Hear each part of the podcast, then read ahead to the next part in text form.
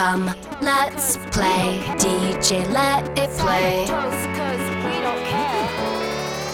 大家好，我们是自由的蛇酱，我是 Chris。哦，对，他是 Chris，那我就是 Chris 的旁边那一个人。因为我不敢他讲这个名字的话，等下这个名字又被人家用掉。他上次有一集很无耻的，就是盗用我的名字。哦，你说天才吗？我是天才不知道，I don't know。就是某一集的时候，我觉得我必须讲说，可能现在自己出来做工作，就是所谓有点微创业这种感觉啊。嗯、我觉得常常会有蛮多机会是去。跟人家洽谈事情，然后我觉得洽谈过程中，呃，就是有可能是要找寻合作的对象或是什么，就是这种 interview 的机会很多，嗯、因为我们也不确定说这个案子是不是一定会发给这个人做，所以我觉得这种面试的机会、面谈的机会就会增加很高，好像是对。然后就是我觉得面试，我不知道为什么，我从以前都一直觉得面试是一件很有趣的事情，因为可能我们都是之前的工作经历。在同样的公司里面，他已经每天可能固定会遇到的人比较固定了。面试是一个大量时间里面，你可以收集到形形色色的人，可以好好实践你社会观察家的这个 我我觉得身份。我觉得不是哎、欸，我我觉得我个人是因为我讲的这个面试不不是 for now，就是现在才、嗯、是。我觉得我一我从以前就是因为我不是大学很多打工经验嘛，嗯嗯嗯，所以我觉得我是从那个时候嗯累积起来，然后到哦就是出社会工作。然后到可能最近这个，因为现在是自己创业，可能你接触的领域的各种人又更多，所以我觉得是我一直以来都还蛮喜欢面试的。真的哦，有的人不喜欢，不管是面试或被面试都很累，都很累。因为有的人就是他不喜欢与人 social，就是 interview 这部分、嗯、某部分也是在与人 social，因为就是可能有 Q&A 问题，人家问你你要回答，或者是说有时候你要有一点阅读空气，你要察言对察言观色，然后看人家反应给一些答案。然后我觉得不管是怎么样，我都觉得那是一个很有趣的过程。的确，就像你讲，他有点社会观察家。可是我觉得我是感觉是很久以前，我就好像还蛮喜欢面试的。真的哦，对我觉不管面人或者是被面都喜欢。我以前小学的时候，嗯、我的志愿，我个人的志愿就是别人问我想做什么啊，我以前的志愿是我想当医生哦，然后别人就会说啊。就是小孩子就当医生会觉得好酷，你就是想救人嘛，或是说就是怎么就是感觉说医生很赚钱呐、啊，你怎么会想做？就是可能就一来他就感觉是一个很神圣的行业，然后一来又是觉得社会地位很高什么之类的。没错，任任何我其实就说没有，我已经有想好的科别，那个科别可能不是那个不是开刀的那。那结果是什么科？我想要去攻读心理系。当心理医生，oh. 大家都会觉得很奇怪，就是说，哎、欸，为什么你会想做心理医生？因为就会觉得你那么小已经想好好做医生，但你还想对，而且是心理医师。然后我就跟他们讲一句说，因为我觉得我爸爸跟我妈妈很多朋友感觉好像都有点病。啊，那干涸，就我觉得他们好像，可是我因为我觉得小时候我的朋友没有那么多，所以我就会常看大人聊天，然后我就觉得他们好像都有很多的故事、嗯、哦，偷听大人聊天的小朋友，然后我都会觉得说，好想要。替他们扛烧疼你知道那种感觉。然后我觉得我长大之后，就是，但我就是数学不好，所以我就没有当上心理医生，因为我根本没有。当心理医生要数学好，三类是吗？呃，也可以给，我记得好像也可以一类，可是问题是某部分他们要攻读的一些东西，好像是其实跟数理也有一点点关系的，哦、对对对，嗯、我就没有走那条路。可是我就会觉得我还是很喜欢，就是研究别人，嗯，所以我在我觉得面试啊，对我来讲是可以研究别人最多的一个机会，就是我去面试或我面试别人的时候，因为你知道你这个人是你从来没有。接触过，对，然后你就会觉得他对你来讲就是一个全新的开始，所以我就会觉得说，哎、嗯，这是一个蛮有趣的经验。那你干嘛不去相亲啊？因为相亲是一个对我来讲，它是一个有情感目的的、嗯、哦。我觉得很难讲啦，因为今天是我，因为我因为你已婚了的、啊，因为我太抢手了。如果不是因为我太多人追，说真的，我今天有可能会走到相亲这条路。嗯我靠！不好会变成你知道相亲大王，我很想曾经，我觉得相亲也是一件有趣的。对啊，你看那个电影《征婚启事》啊，啊他们也是非诚勿扰。你本身就是从出社会到现在，你换过很多工作吗？我换过蛮超多的啊！你实践人生哎、欸！哎、欸，我有七八年做过一份工作，也有一年做过三四份工作的那种，哦、就是大起大落。你人生好 random 哦，就是各种可能性。那你面试的机会多吗？嗯？我觉得我有一个不安的灵魂，就是你知道，《Beyond 的海阔天空》里面有一句歌词，嗯，原谅我这一生。不羁放纵爱自由。对啊，我觉得我就是太会在一个很安逸的环境里面待太久。嗯、那我当我心里那个警钟敲当当当，我觉得差不多要离开的时候，我就会开始积极的面试，或者是后来因为呃在某些公司里面后来当到主管，然后也有一些面试别人的经验。对、嗯、我觉得的确像你刚刚讲，可以在那个很短的时间之内认识到很多人。哎、欸，我问你哦、喔，你有什么面试印象深刻的例子？你先讲你。之前蛮比较长时间在广告公司，嗯、然后广告公司是一个很小的圈子。以前还有一个东西叫做 MSN 的时候，嗯，广告圈的人他们都会直接在他们的昵称上面就直接说，就直接写说奥美广告，然后 CD 是谁，然后找资深文案二到三年一名，嗯，就是他直接我们就是把我们的昵称当成你知道吗？一个 title 就在选，就是当成扛棒这样子。对对对对对，然后大家上网看到，然后因为每个人都有自己的人脉。卖圈，每个人看到之后就会去消息 pass 给别人，或者跟那个人再问更仔细说，哎，那。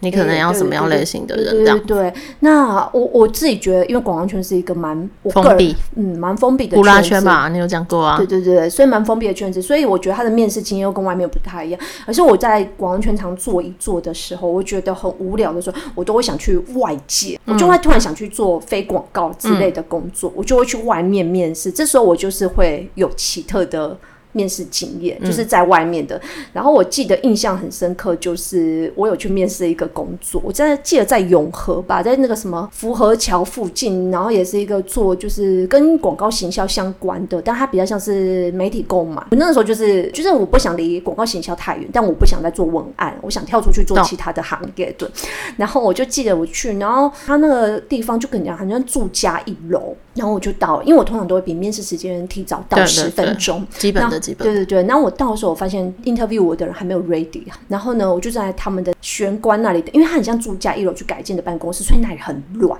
你知道吗？我没有地方可以坐，所以我就是我又不想造成别人的困扰，我也不想在那边收东西，所以我就站着。我就说，哎，没关系，我在外面等。这样我大概等了十几分钟，应该是 interview 我的那个人，觉得他就说他是老板，他就出来一个女生，他就说，那我们就是去外面的那个咖啡厅吗？还是带我去呃巷口的一个茶，很像那种就是小茶艺馆吗？对，茶艺馆，像那种茶艺馆。然后说我们去那里聊，我觉得也因为那个地方办公室真的很小，感觉不太适合面。他们可能没有会议室或会议室也挤满东西什么。然后我们就去那那里聊聊聊，然后那个人就是反正一开始是问一些很普通的问题，哎，你大概工作几年？那你上个工上一个工作为什么要离开啊之类的？那你现在？为什么你会想来做这个？因为那个工作我没有经验，所以他也想知道为什么我想要去做媒体购买。反正就聊聊聊，就我们就讲到什么什么。然后我有提到说没有啦，我就随便说哦，因为我可能因为我是处女座，所以我就讲说，因为我是处女座，所以我对某些事情，所以我就有讲到我的一些个性的特质，说经历。哎、欸，你那时候大概几岁？大概约莫二十出头吧。哦，所以是可能是第二份、第三份工作这样子。大概第二份、第三份，差不多。好，他就是听到我就是讲到星座，然后他就是突然有点嗨女生吧，嗯，然后他大概。是一个三十几岁，三我猜是三四三五之类的熟女，她就突然问我说：“那你对于天蝎座了解吗？”嗯哼，然后我就心里想，天蝎座大家就是讲说就是上钩子喽，对对对，占有欲强什么什么。然后我就是我，可我也没有讲这些标准答案，我就是讲说，哎、嗯，虽然说是天蝎座，也有很多种什么什么的啊，反正我就是一个、嗯、你知道聪明的孩子。对啊，我就是张伟忠吧，我就张伟忠上身，张伟忠加唐奇阳，我就是有他讲一讲，他就说，那你觉得？他就跟我。讲他是什么星座，什么血型？他不是天蝎座吗？他前男友是天蝎座.然后他是巨蟹座。OK，然后他就跟我问了很多他之前的男男友的，他觉得那个星座可能会有一些问题什么的，然后又说，那你觉得巨蟹跟天蝎什么？反正他讲一讲他就哭了。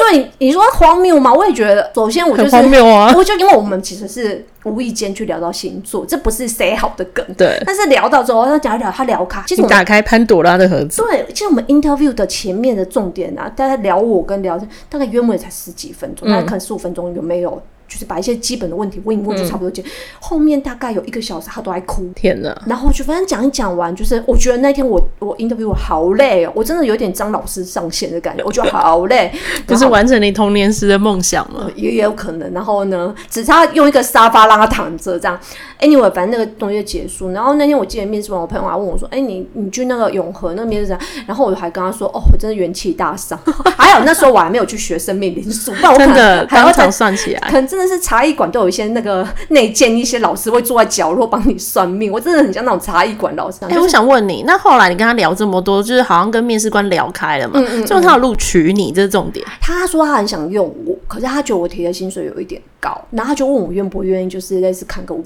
千，然后去。就是他，你说这样有吗？我觉得也不算完全有，因为他可能就是想要砍我价，嗯，说我没有那个媒体购买的经验，那要不要就是？你没有很认真想换工作吗？呃，那个工作是我的 option 之一，我没有一定要去哪一个。可、嗯、是我我那时候是很，就是我讲我以前是很热衷面试，就是我觉得热衷面试比较像是去认识人，嗯，听看看不同的行业，但不是真的要去那个公司上班，看看别人外面怎么做事。嗯、可是因为跟他聊那一个，就是大约莫两个小时，大约有一个半小时，我觉得都他在讲情商这件事情，对我来讲是很 shock，我会觉得这个人有点公私不分。我我会有一点、哦，对，我会觉得 interview 的时候聊到这，而且是在我觉得无意景的这样子，然后上面哭，我会自己觉得说他有一点不 professional。对了，可能就是你可以想象跟他一起工作，他情绪很难控制。对，那时候我很年轻，我就会很担心、嗯，你已经有一点年纪，你还这么任性，就是如果今天公司有什么事情，你会不会因为情商，然后就很不开会，然后让我们公司开天窗？我就想很多，哦、所以我觉得这是让我印象深刻。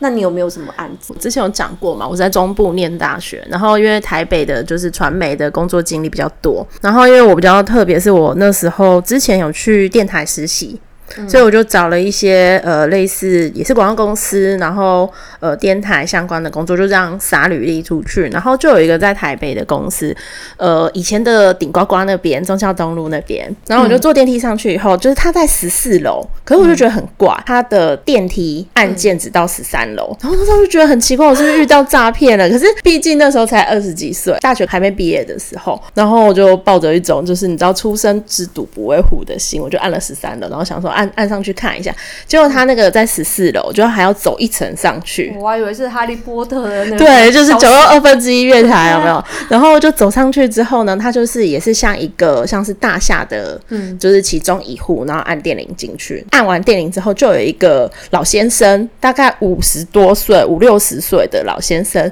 他穿的那个汗衫吊嘎的，在公园出现那些阿伯。对，然后他就穿着汗衫，然后拿着那个刮胡刀，刮胡刀，他就说：“哎、欸，你等一下，你等一下，哎、欸，那个我不是坏人，我不是坏人，但是你等一下，因为那个姑娘他们都还没上班，你等我一下，你不要紧张，我不是骗人的。”他就这样讲，因为我觉得他可能也看出来我的心里的畏惧，而且就是我眼神就是可能充满着问号，像到底是什么东西、嗯。然后那个人他就是也是我我看得出来他也蛮紧张的，嗯，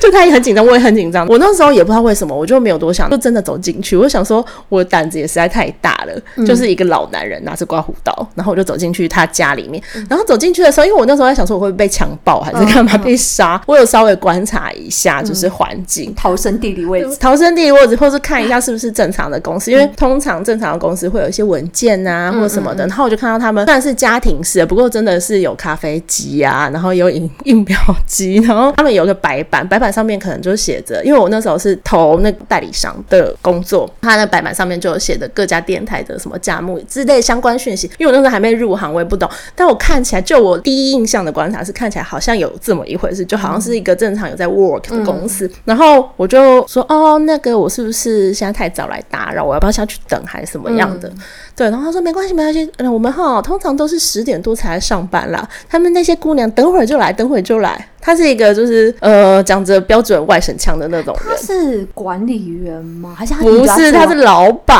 哦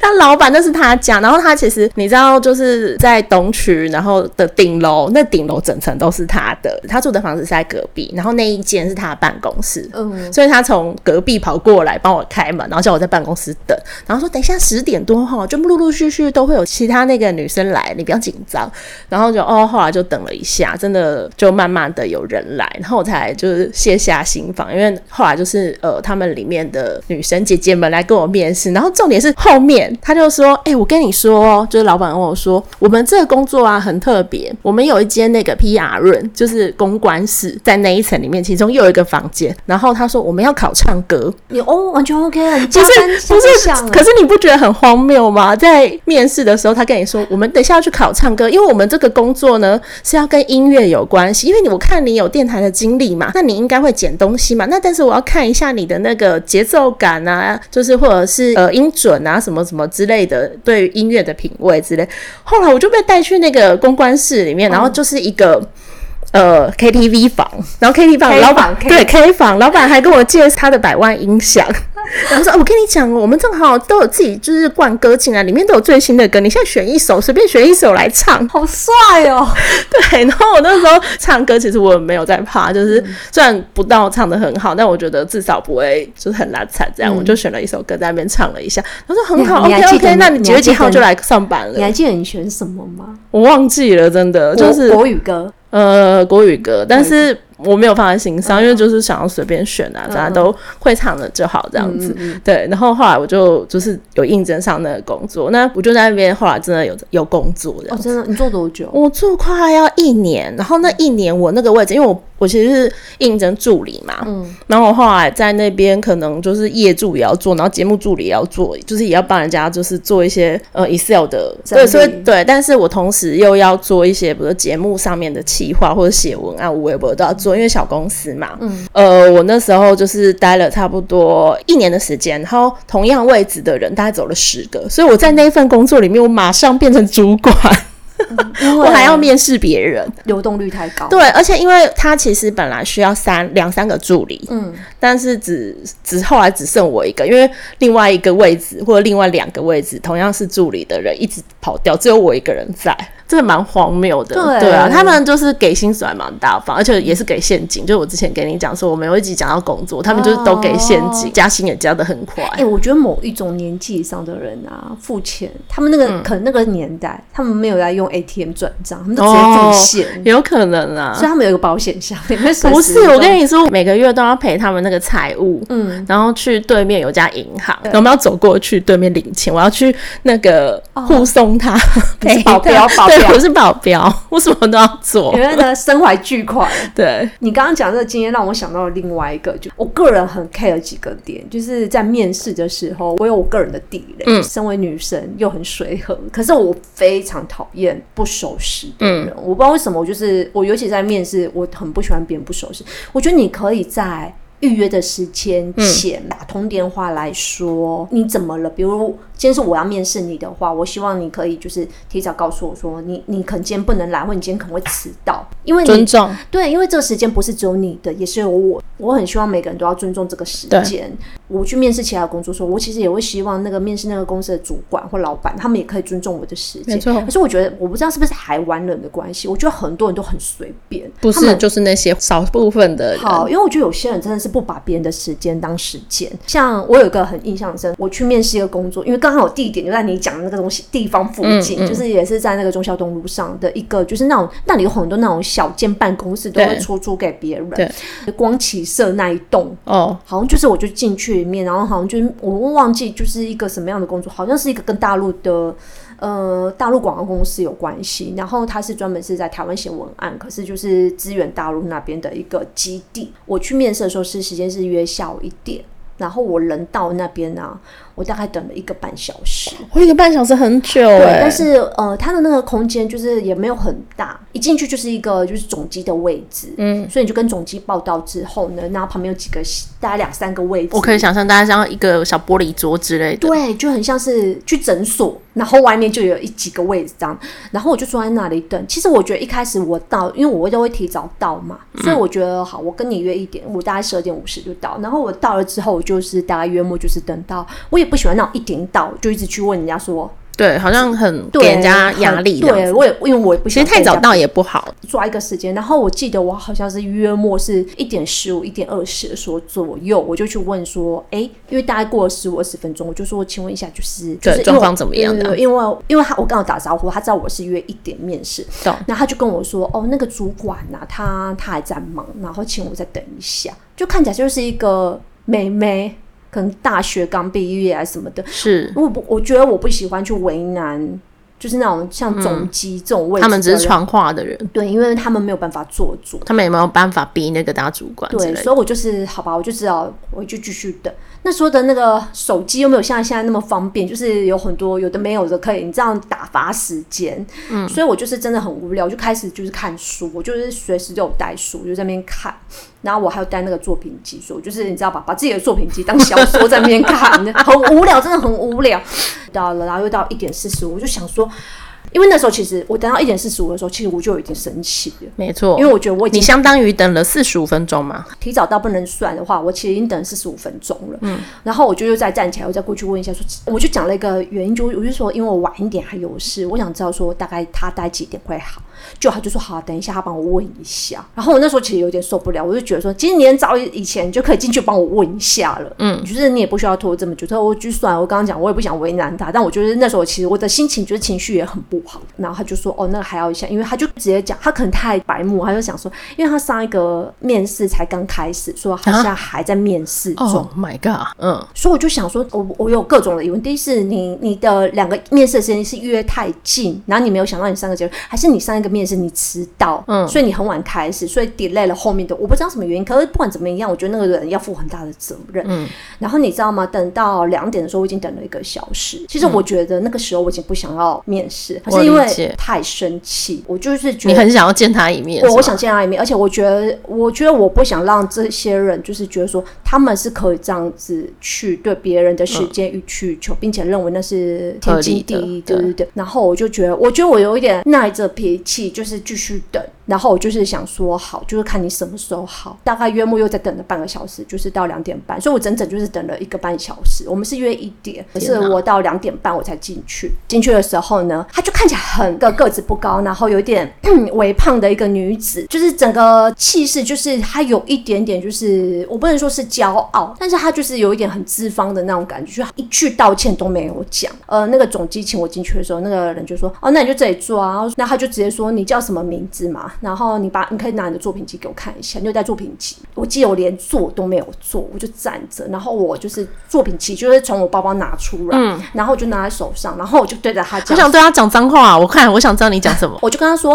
哦，我的作品集在这里，不过我觉得你没有资格看，然后 帅。然后我就跟他说：“我觉得你这蛮夸张的诶，我说你人家你给人家等一个半小时，你觉得全世界的时间都是你的吗？你都要陪你这样子吗？我就说你非常不尊重面试的人，你同时你不尊重面试的人，你也很不尊重你自己。你不知道公司 interview 是两个人互相的，不是你在 interview，我也在 interview。我觉得你的人格啊，嗯、就是在这一次 interview 中啊很差劲，你很不尊重别人这件事情。我现在都还没有进来，你就这么不尊重我。我现在跟你合作，那、啊、那我怎么办？”那我就说，我觉得你生而为人，你要应该再重新去修一下你这个做人的学分。然后反正我就说好啦，我就说今天我等这么久，不是我想要这个工作，我是觉得说我是必须要跟你讲这些话，让你知道说你我要讲的是一个一个重点。因为外面后来又来了两个人，哦天哪！所以你知道吗？因为他 delay 了一个人，后面的人全部都 delay，嗯，所以除了我还有来了两个人，就是。大家就可能是要找是同一个位置，我不知道，嗯、还是很不同的工作。但是 anyway，大家都在等跟他面试，因为其他两个人也在等。他们来的时候，我还跟他们说：“哦，我是我是我可能是约一点，我有我已经等多久了，你们要有心理准备。”然后我就故意讲很大声，所以我就跟他说：“外面还有人在等。嗯”但我觉得呢，像你这种人啊，我觉得你不值得让人家来为你工作。然后我就走了，帅、嗯、气，我把他们用摔的。可是我我自己觉得说，我可能没有讲的非常的就是。我不是一个，就是我，我有点意气用事。可是我觉得我当下真的是很想给他一个教训，是我觉得说，你不能因为仗着你是脂肪，你就不把别人的时间当时间，而且你连一句道歉都没有讲，还很颐指气使，就是跟他说、嗯、啊，那你的作品就带来嘛，可以给我看。就是对，啊、对，很没礼貌。我觉得是对，我觉得是因为你没有在乎过别人，所以我觉得这种人其实我觉得跟这种工作，你一定也不会得到善终。没错、啊，大概是这样。这我真的是我的地雷。我也有遇过，就是迟到的。他那一次是一大早，然后我还为了那个面试，那时候还在。就是工作当中，所以我其实是请了半天的假左右，嗯，然后是跟他约早上九点，那跟你也是蛮类似的状况，我差不多也是等了一个多小时，然后写一大堆东西，就是呃很多基本资料什么，那我想说明明就是你知道一零四上面都有，但是他们的制式的东西就是很多好多张 paper，然后我把它填完之后，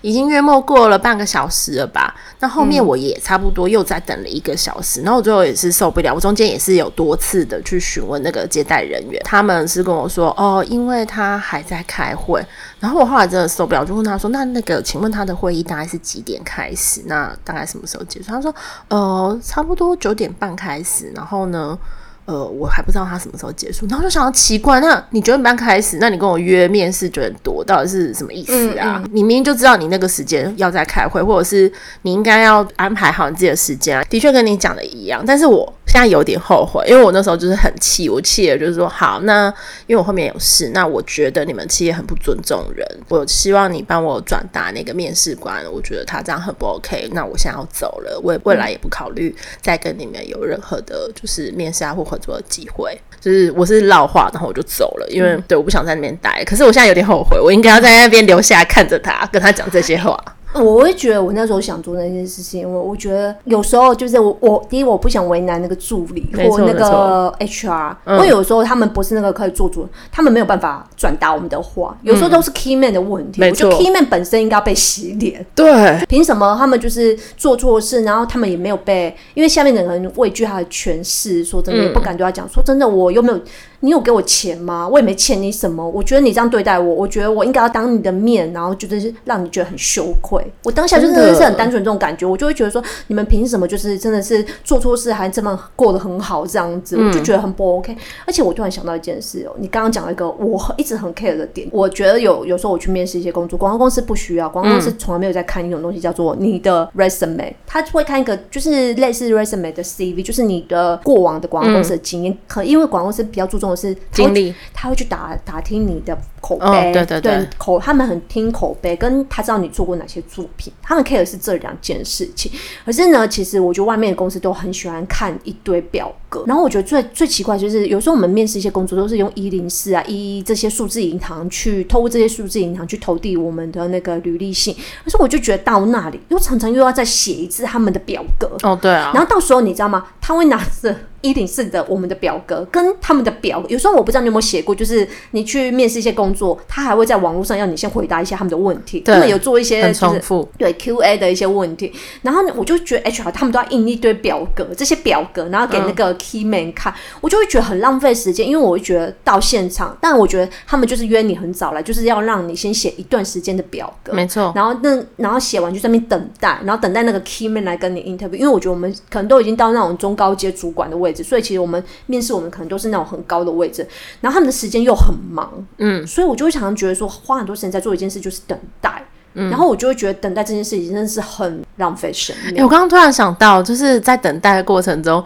我觉得我们像一个演员，你知道吗？演员上戏都要在那边化好妆，然后穿好衣服，背好台词，然后等待上戏。就可是面试也像这种过程，因为等人家 cue 你上去演一场戏，有一点像。而且我我不知道你有没有写过什么让你印象很深刻的表格，就是我之前就是面试某一个公司的时候，那个公司的老板素来就是就是。精英分子。他就是以业界以精英分子闻名，嗯、他们那个公司在面试人的时候是要写智商测验的。Oh my god！而 且要写 IQ test，就是你要写一些逻辑数理测验，去看你。哦，好像有写过，我就是到某一种大企业的时候，我有我有参与过。对，就是很烦呢、欸。对，你就算你的表现再好，如果你的成绩是在某一个 就是分数智商不高，你是不能进来这个企业。所以他就以精英企业闻名。OK，那我就觉得有点，我自己觉得是好好玩啊，有趣。我就觉得说，哦，因为我觉得写。IQ test 比写那些自设表格有趣，因为我觉得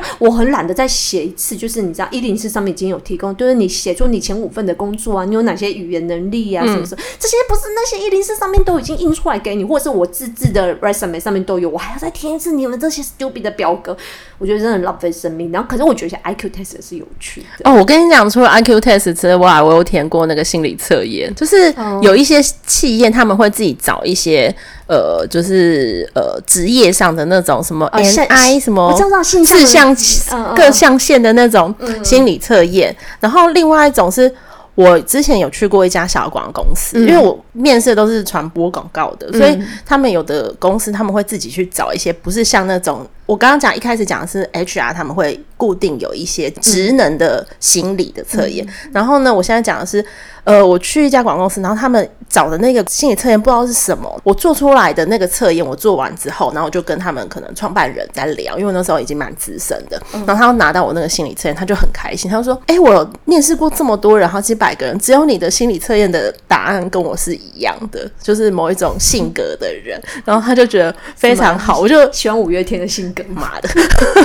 对，他就好像有什么什么将军型还是什么老虎型，哦、我不知道。然后我不知道十六型，不是，那不是刚刚那个十六型是比较 HR 大众会用的。哦、他们是不知道自己哪里找来一份就是很特别的心理测验的东西。我后来有上网找一样，他就很开心，就是跟我相谈甚欢。后来就有面试上那份工作。不过我刚刚我们讲的都是一些就是制式的表格，或者是你有没有碰过一种经验是那一场面试让你很不愉快，是因为对方他们的一些说话方式或表情，或者是就除了刚刚你讲的说什么呃迟到之类的，在说话过程中让你很不舒服。大概就是我刚刚讲的那两个，嗯，呃，哎、欸，其实第一第一那个情商那个还好，就是刚刚讲的那一个，就是我觉得迟到那个是我觉得最，嗯、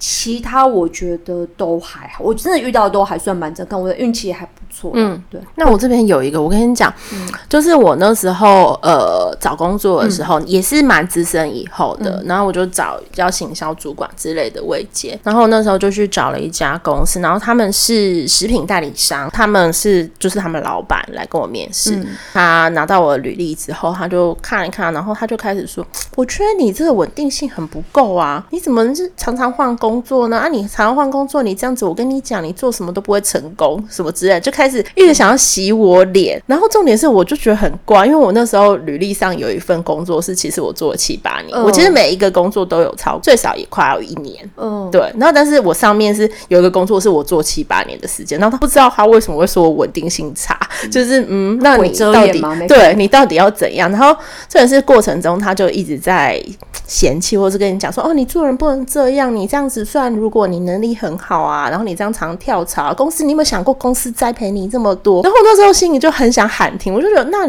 你如果觉得很不 OK，你可以跟我终止这个面试，你可以不要，可以不要用我，对，你可以不要用我，你可以不用再跟我说，你为什么还要一直在就是跟我讲这些，讲这么多？没有，重点是。后来我离开那家公司，然后在几年后，我在新闻里面我看到他们公司的新闻，嗯、就是他们公司其实有代理那个高价的冰淇淋，嗯、然后国外的那种，然后他就卖过期冰淇淋，然后就是那个老板，我想说妈，人品超差的好不好？嗯、卖过期的东西，而且他们这件事情是被他们员工爆料，所以我在想，好，幸好我没有面试上那个工作，代表他对他的员工应该是蛮苛刻，而且这件事情本身就是一个很没有道德的事情，卖过期食物。嗯他妈还跟我讲稳定性差，就跟味味全一样。之类的，就是对一样的行为，他就改标签，嗯、对，然后而且因为他们代理的东西是蛮高价，还有他后来有散装卖给各各个的食品行啊，嗯、是就是一些餐厅这样子。我好像没有遇过这种，就是会有点微刻薄、刻薄或者是说教或者人身攻击。我觉得我有一个还不错的运气是，我觉得我个人还蛮会面试的。嗯，就是我我如果真的是去面试的话，呃，倘若今年有五个机会，嗯，我大概可以至少拿到三三四个 offer，嗯嗯嗯，是大概会有大概约莫。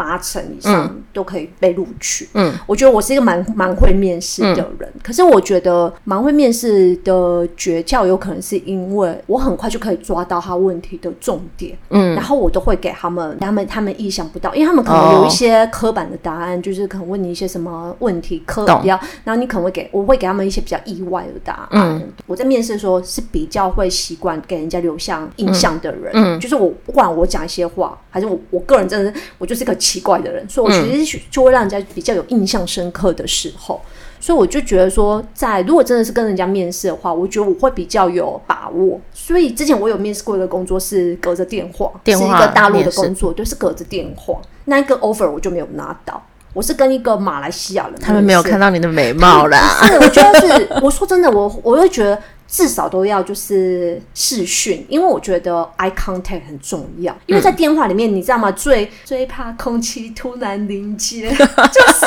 那时候可能你还没有做 podcast，你不知道声音的使用。对，而且我觉得在电话里面面试，你懂我意思，就是很难渲染别人，对，很难渲染别人。而且你在笑，因为他看不到你的表情，他可能搞不好以为你是在轻蔑，或者是你在你的你感觉好像很不在乎，但是没有，你可能是一个。幽默的笑，可是对方不懂，对，所以我觉得有时候是因为你他没有看到你这个人，所以他他无法想象，所以透过电话说，我觉得都变得很 business business，就是变得很有距离感的客套。哦、我的强项就是在于亲自就是亲自见面，但是我觉得如果是电访的话，我觉得完全不 OK。对哦，因为我的面试经验也蛮多，然后其实你刚刚讲到那个得胜率嘛，嗯、其实我得胜率算高，只是我觉得我还是会有遇到一些让人不舒服或者是轻蔑的人，就是故意讲一些话，然后让你很不舒服，那你有没有嫌弃？你有没有得胜的 tips？就是你个人哎、欸、有哎、欸，我觉得穿红内裤没有啦，我觉得是因为我本身，我觉得要看你个人特质，嗯、因为有一些人他的个人特质可能是他看起来比较文静一点，所以你可能在适当的时候，你要稍微有一些。自信，或者是有一些想法。嗯、那因为以前的我看起来就是比较锐利，所以我除了展现自信之外，我后来发现我慢慢的得胜技巧是我要看起来比较亲和，我要稍微的让人家觉得亲和，不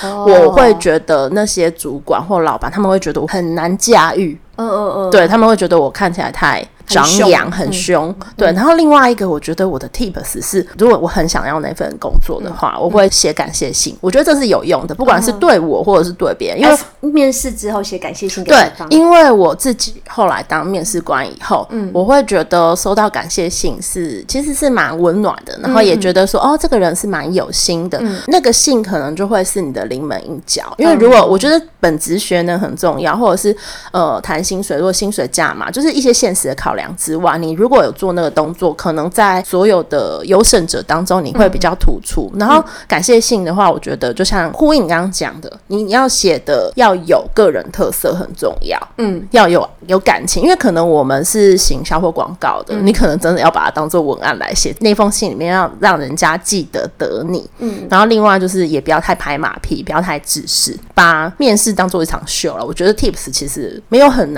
哦，然后还有另外一个，就是因为我们做广告常去提案嘛，嗯、其实必要的时候，我后期有一些重要的工作，嗯、我会带一些道具去，就很像在提案。哦、然后就是你有带过什么道具啊？不能告诉你，没有啦。我带过，比如说那个公司，它是专门在帮人家打造品牌的，很大型的设计公司。嗯、然后我那时候为了做一些梗，我可能要讲说我很了解品牌或者什么，嗯、我就故意带了一个蛮小众。品味的香水，它的单价也很高。那我其实带那个香水去，我是要就是跟他们讲说，哎、欸，这个它的品牌它是怎么营造它的故事，然后现场喷一下那个 香水给面试官闻，让他们就是你知道，因因为一般人不会做这些举动，懂？就是对他们会觉得你哇哦，好好有戏哦，带着香水出席的那个女子。对对对对，对。那我个人的必胜的一些诀窍，就是我都是蛮基本，但我觉得这些基本都是我觉得很重要。第一就是我觉得，因为可能是我之前面试的工作都是蛮多都是跟创意有关、嗯、或者行销有关的，因为广告圈没有穿衣服的规定，所以每个人都是蛮做自己。嗯、可是我觉得你在面试所有的工作，不管是广告公司或外面公司，我觉得都要适当的穿着，不要太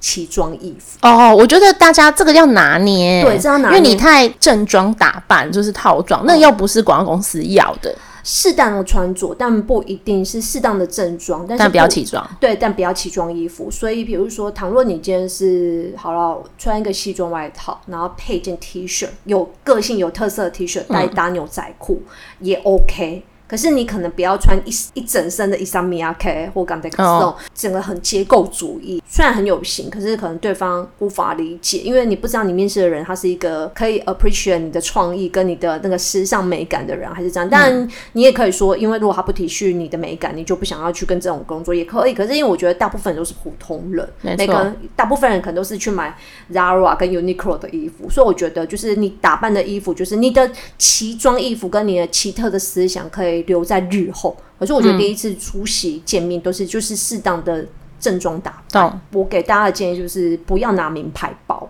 哦。就我之前是就是主管经验有面设计的工作，我其实要找就是都是行销窗口，然后呢、嗯、比较中阶或者是年轻人，年年轻人绝对是年轻人，嗯、可能是出社会可能大概约莫两年经验这种，也不是完全大学，他已经在社会上有小打滚，但是、嗯嗯嗯、可是就是可能有的人来面试就是。他可能穿的衣服就是整整个还好，可是他拿一个 Chanel 的，就是一个链包，或者是就是可能拿一个跟还没有到 M，大家我看到的都比较多都是 Chanel 的，嗯，或一个 YSL 的一个，有点类似那种链包，就是很很之前很有名的。现在年轻人可能都会孤绝链包，因为他可能会觉得说那，那那对来讲是一个很重要的行头，所以我觉得通常。除非你是去就是品牌行销公司，所以名名牌名牌的行销公司，比如说是知名精品的一些皮件的一些销售窗口，或者是他们的那个销售代理。可是我觉得去一般的公司很好啊，外面的公司啊，我觉得不要拿到名牌包，因为你不知道这个主管他本身是不是喜欢名牌的，他搞不好会觉得你是一个很炫富的小孩，哦、是不是一个就是哎、嗯、公子哥或者是一个小公主这样子。然后这东西应该是留在你私底下，而不是在这种面试的场合拿出来。哎、欸，真的哎，因为我后来也有面试，就是呃，team member，就是我以面试官的身份，嗯、我真的有碰过一个女生，然后她其实呃学历也不错，她其实是去英国念时尚的，嗯、然后她回来就是台湾，然后她之前是呃精品销售，她本身就是也会一些设计这样子，然后她那时候来面试的时候，她就带一个我现在很深刻，就是蛮昂贵，也不是入门的那种 Gucci 的包包，然后差不多我觉得应该一颗要十几万，嗯。对，然后他就拿，然后重点是他是我刚刚讲了嘛，他是应征约莫是要一两年的资历的这样子，在那个一零四上面的真人都写的很清楚，我是要年资浅一点的，然后他就拿着他的名牌包来，然后重点是他开的薪水，他要价五万块，我也觉得蛮妙的。重点是他在台湾是没有任何的就是经验，任何工作经验都没有的。嗯，嗯，不好意思，刚刚那讲那名牌包是因为我可能看到都是链包，他们可能就是里面只能放一支口红。然后 WOC 是呃对，然后我觉得都没有到很大。倘若今天你拿的可能是一个 Celine 大的一个托特包。或是一个会比较实用性，或是个布包，就是可能是我乱讲，可能你的不是那种大包包这样。超，因为如果你的 logo 是比较低调，就是可能它不是一个很显眼的设计，就是很容易被埋没，我就觉得好像还好。而且你背个比较大的，感感觉说真的，实用性比较高，实用性比较高。而是你今天背个小包，里面装不了什么东西，小废包，就是我会觉得说，呃，你就是可以理解，你就是那是一个你很珍贵的一个场合，你把你可能最好的行头带出来。可是对于面试你。你的人他会觉得说，哦，你这小孩很有一点太炫了，你对对对，会觉得说工作场合想要就是那我知道以前我有一个老板，他的有一个面试的一个 tips，他的 tips 很简单，他喜欢找非北部的人来工作，因为他就说不是北部的小孩啊，年轻人会很需要这份工作，因为至少他们每个月都要缴房租。哎，你知道吗？我我其实知道这个营山，因为我有一点。会特别的照顾非台北的人，嗯，大概就是这种感觉，就是非北部人的人，他们可能会觉得说，也不是说中南部或者是什么中南东部的人，就北部以外的人就比较淳朴，但是相对他们可能是比较有需要，不会想走就走了，因为他可能他的房租那些是必须要。对啊，就是对你刚刚讲一个点，就是不会说这个月我做做我不开心我就离开，而且有一个点，刚刚我讲说。呃，那个名牌包是因为我也会有一种感觉，是你来这里工作比较像是来交朋友哦。因为在广告公司很常会有一些，他们常常会安插一些财团客户的小孩，然后来公司做实习生或做一个位置，其实就是高层安插的一个位置进来。这个都是你知道，可能就是开玛莎拉蒂呀，或者是开双 B，然后可能都。停车位都是会在下面跟那种总监级的董事、总经理级的人停在同一层，可是可能每个月都跟你一样，只领几万块。可是他们就是因为他们对他们讲，这个工作有跟没有都一样，来交朋友的，来交朋友的。所以其实对他们来讲，事情有没有做，因为不是我，我觉得我可能这样讲是不能以偏概全。有一些人还是会把事情做好，可是就是我们会有这个疑虑，是你比较好像不需要担心把这个工作做好，是因为你可能家世背景或是你的。经济条件，嗯、对，我觉得平衡说法一下，就是我们也有遇过说，哦，呃，从小在台北长大的孩子，然后其实工作起来的状况也都很好，然后很认真负责。但的确啊，这刚刚讲的就是一些，我刚刚讲的就是雪落，雪落非常优秀，瑞奇之类的，对，瑞奇或者是安防之类的，然后感觉好像一一点名没有点到，现在就那个 没有，就是印象中他们就是台北人，当时他们是非常努力的，对，就是其实也是有这样子，只是我们刚刚讲的真的都是我们。有一点先入为主，对，我们开地图炮了。对对对，然后我我个人刚刚 Chris 提到一个很重要的点，就是我觉得不要为了很想得到一个工作过度的油条，觉得可以适度社会化，但不要把社会化跟油条画上等号。哎、欸，我问你哦，这很难拿捏，什么叫社会化？什么叫油条啊？我觉得这就是一个。这真的是需要一点判断，因为我觉得社会化就是说你要能够知道这个社会行走的一些规矩，明文在列或者是 under table。可是可能你有一些应对进退要理解。可是我觉得有一条是你不要为了得到一些工作，然后太谄媚。我觉得你比如你可以写感谢，明显的拍马屁。对，你可以写感谢信，可是你不要就来这里，然后就听，就是如果你在跟着主管，有时候。像我啦，我是一个跟别人 interview 别人的时候，我其实会稍微介绍一下我的背景。哦，我在这公司待多久，然后我们其实要找是怎么样的位置的人，然后我的那个位置的人，我希望还有哪些特质的条件，然后从刚刚跟你的聊天的过程，我觉得可能你有符合哪些条件，然后有一些我还没有看到什么什么之类的，嗯、我可能会稍微讲一下，然后我也会讲一下我过往的工作背景，让对方了解，因为我会觉得说。如果你们有公司机会，你可能希望他有一些，而且嗯，我我而且我会很尊重，我觉得我会尊重被我面试的人是他们是了解我，因为我会觉得说，很多时候我们都不了解这个人是什么背景，凭什么他来面试我？跟我这会不会是我想跟的老板？我会希望对方也了解说，因为同样的他也在面试我们。对对对对对。然后呃，所以我就会觉得说，你不要因为我有提到一些一些事情，然后有些人就是我有感觉到他为了太想得到这个工作，他就会跟我说，哎，那公司会认识谁谁谁，他会开始跟我跟我有点。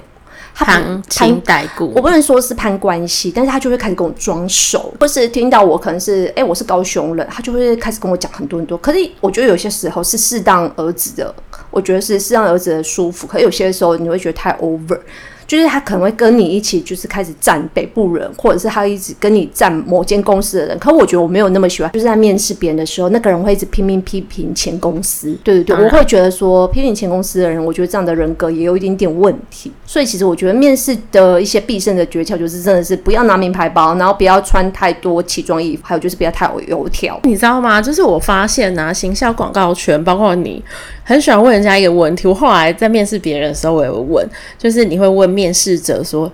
你觉得我像什么动物，或是我像什么颜色？哦，oh. 我那时候因为我是主管，那我们 team member 其实我也会让他进来，就是看一下我现在正要面试的人长怎样。嗯嗯嗯嗯，那因为这很好，对，因为我会觉得说以后大家有可能是同一个 team 的人，所以我会希望大家一起进来，稍微给看一下，我也会听一下大家意见。然后我那时候我的那个其他进来的 team member，他们听到我问这个问题，他们就觉得很意外，为什么要问人家这个问题？嗯，对。然后我后来就跟他们讲说，因为其实。我问他们这个问题，不是真的要听什么答案。有时候你是故意抛一个伪命题，嗯，然后听框架以外的问题，对，听对方的临场反应，还有听他的自信。嗯、因为坦白讲，他才看到我可能二三十分钟，然后要回答说我像什么，嗯、我觉得不可能很精准啊。那、嗯、有时候我们就是故意要丢那突发状况的球给人家，看他怎么接，嗯、或者是有没有自信心去去扯淡一些问题。因为我觉得广告公司啊或者行销很需要画胡烂，对，很需要见说人话。见鬼说鬼话，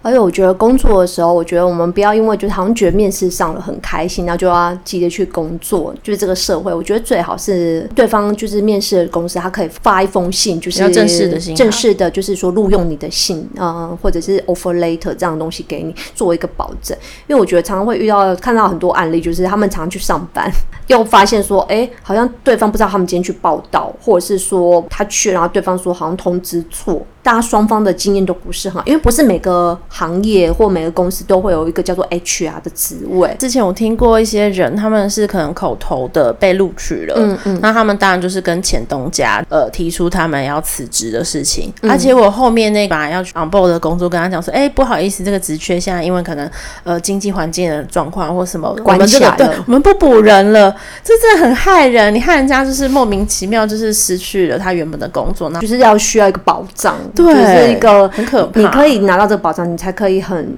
确切吧？因为我觉得现在口头跟一个 line 都不能够代表什么。我觉得就是要一封信，很确切的信，告诉你你有录取通知单。另外一个是，我觉得有一些公司有一些很奇怪的规定。刚刚我有想到一件事，就是我之前面试那个，就是很喜欢做 IQ test 那公司，他是还需要你去办良民证，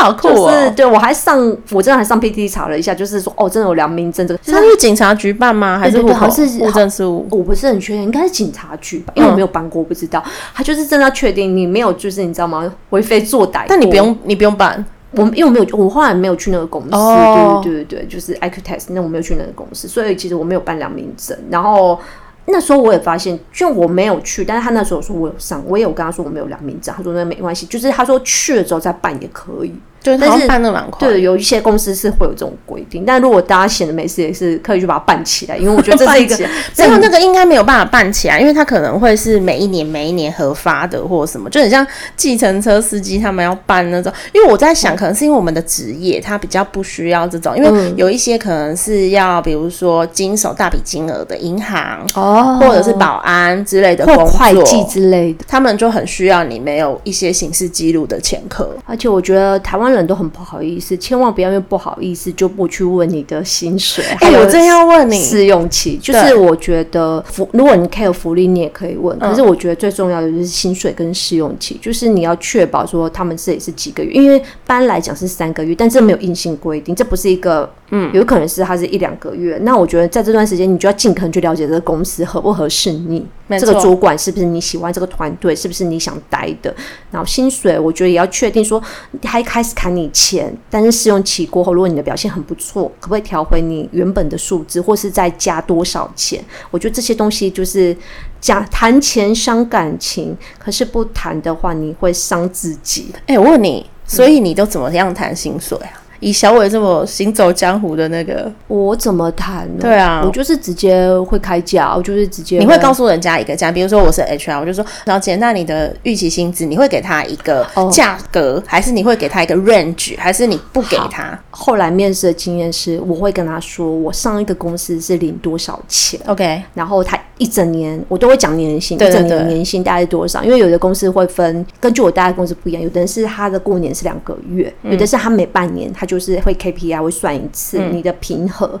然后如果你 OK，他可能就是你可以直接再领两个月之类的，嗯。每一个公司不一样，所以其实我就会跟他直接说，我上一个公司的年薪是多少，然后担任什么样职位，嗯，那你可以用这个标准去。去看，对对对对对，所以其实我是会开给我不会跟他开我现在理想的，我会给他开我上一个公司这样，就是我至少是要拿到那样的数字，嗯，对对对，这是我的小 tips。那你呢？我跟你类似啊，就是开一个年薪，然后整个 package 算下来可能是多少？嗯，哦，我之所以会问你这个问题，是因为之前我碰到一个朋友，然后他的年资大概比我们再高一点，然后他也是蛮有经验的。我就问他说：“那通常你都是怎么跟别人就是谈薪水？”他就给我建议是说：“你不要去开口讲你的呃薪资，那你要等人家来问你，你不要给人家个数字，因为当你给人家个数字的时候，很容易就会陷入那个数字的拉锯里面。可是我就觉得很难想象，你知道，因为这个 range 通常都很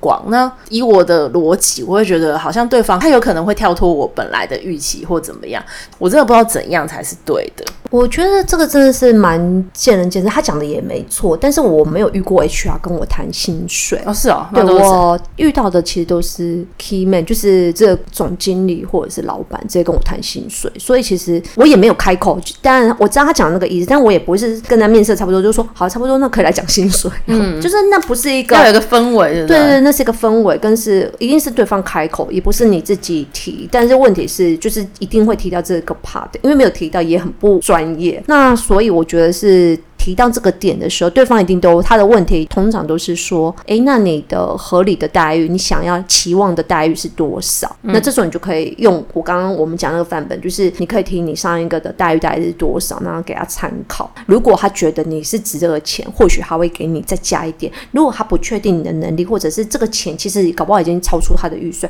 他可能会跟你砍一点，或者是说，那要不要就是先用这个钱？如果你真的不做，过了试用期还会再加你多少钱？嗯、所以其实我后来我。我也没有去跟人家开口说我要多少钱我才要来。嗯我后来的方式都是说，等人家问你吗？对，上个工作我是多少钱这样子？因为我后来的就是 年事已高，我已经不是那种就是我会去、嗯、呃，我是对我是为了钱才来这个工作。通常都是来这个公司是我有我想做的事情，或是我想要经营什么样的客户、嗯。我只告诉你说之前我的钱是领多少，但不是跟你说你要给我多少钱。对，欸、可是我问你哦，如果他比如说你跟 Keyman 讲了讲了很久以后，嗯，然后。当天都要离开，眼见都要离开，他也不谈这一块，你就会就是 lay b，然后也许幻想那个 HR 会主动问你这样子吗？就是如果当天里面都没有提问的话，呃，如果他都没有提的话，我是有遇过这个状况，是他在那一次的聊天他都没有提，嗯、可是他在走的时候，他是有说，那接下来他就是因为他没有跟我说还要不要用我，嗯，那接下来他就说那。就是再联络，因为你不知道他是不是还要再多看几个人，没错。然后他就会说，那有他就说有消息会请 HR 跟我联络。对，后来就是真的是 HR 跟我联络，那 HR 跟我联络，他就是直接跟我说，哦，你你你录取了，然后呢，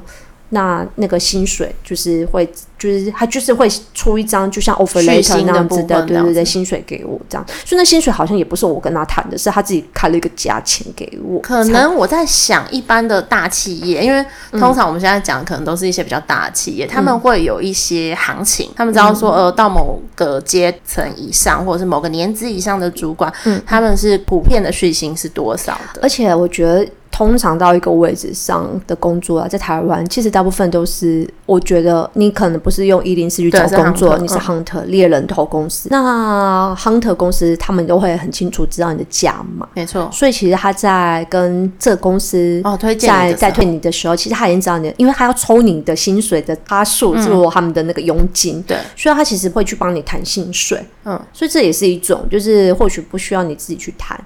好，今天分享感觉就是稍微微沉重一点，因为我们的笑点都献给中二病那一集的。其实因为今天就是会讲到蛮多，就是遇到了一些面试很多怪力乱神的事情，然后可能年底了，然后可能每次过年前都是一个离职潮，然后就是每次过完年都会开始很多人换工作。但是就是希望大家在找工作面试的时候，我们今天的那个谈话对大家都有帮助，怎么谈薪水，跟要注意什么地方。好，那今天节目尾声呢，我们要分享，就是我先说，我想分享一部老电影，因为最近有一个我很喜欢的一个老演员去世了，史恩康纳莱。那我个人很喜欢他的一部电影，不是零零七系列，是一个比较比较小众的片子，叫做《心灵访客》。就是台湾有一阵子很流行，就是心灵系列，什么心灵捕手啦，然后什么。呃，春风化雨那个系列，那我很喜欢《心灵访客》这部电影，是因为我喜欢它的那个结构。它是在讲一个神康纳莱在里面是演一个作家，一个很有名但是很低调，然后就是隐居的作家。然后他跟里面一个黑人的一个年轻人的故事。然后那个年轻人本身是一个很有 potential 的写作能力，但他本身也是一个很会打篮球的人。然后就是在讲他们两个的一些。无意间认识，然后一些互动，在写作文学上面一些就是潜移默化的一些呃彼此碰撞的火花，然后以及就是他这个年轻人在选择自己的未来的时候的一些抉择。那几年应该算是有大家有提到这部电影，当然它就是一个比雷声大雨点小，因为可能卡司没有到非常非常的大，就是声卡纳莱以外，其他都是很小卡。那我觉得这部电影的看完的整个心情是很好，在。就是这一天推荐给大家，听完就是面试之后，大家可以看看这一部《心灵访客》，然后为自己的人生找到一个新的出口。好，那换 Chris。嗯，好，我今天要推荐给大家，因为刚刚前面有讲到说面试它就很像一场秀，然后呢，其实你在跟人家面试的时候，你演这场秀的时候，其实本身要很有自信。我就想到一部片，就是史蒂芬史匹柏，然后。主角是那个呃，里奥纳多皮卡丘，皮卡丘他演的，嗯，对你你你猜到了吗？那个神鬼交锋哦，对，为什么我会知道这部戏？是因为他在里面，他就是一个青少年嘛，然后青少年他就你就想象他很像台湾的黄琦啊，呃，在很年轻的时候就诈骗了很多人，然后很成功，包括他中间扮演的身份可能像是机长、律师等等，然后他就是很聪明，他就用利用一些当时的银行支票系统的一些漏洞，然后去赚钱这样子。嗯、我觉得他在里面呢、啊，他就是成功了阐述，当你要扮演一个身份角色的时候，你就演的很像。比方说，对，惟妙惟肖。比方说，他就在扮机长的时候，嗯、明明他就是个 teenager 嘛，但是他可以就是有那种气势，嗯，然后去扮演这个角色身份，让他以为他是真正的飞行员。我觉得在面试的时候，多多少少你需要有这样子的一个气势，就是当你不是那个身份。的时候，你要有幻想自己先是那样子的角色，就是很像之前我看过类似的书，他们就说，当你要面试一个公司的时候，你可以去偷偷观察一下他们员工穿什么样的衣服，他们的谈吐，他们的外在是长什么样子。嗯、对，我推荐给大家这部电影，嗯、也是蛮老的《神鬼交锋》，对，很好看，就是皮卡丘跟汤姆汉克演的。对对对对对，好，我们是自由的蛇酱，拜拜谢谢，拜拜。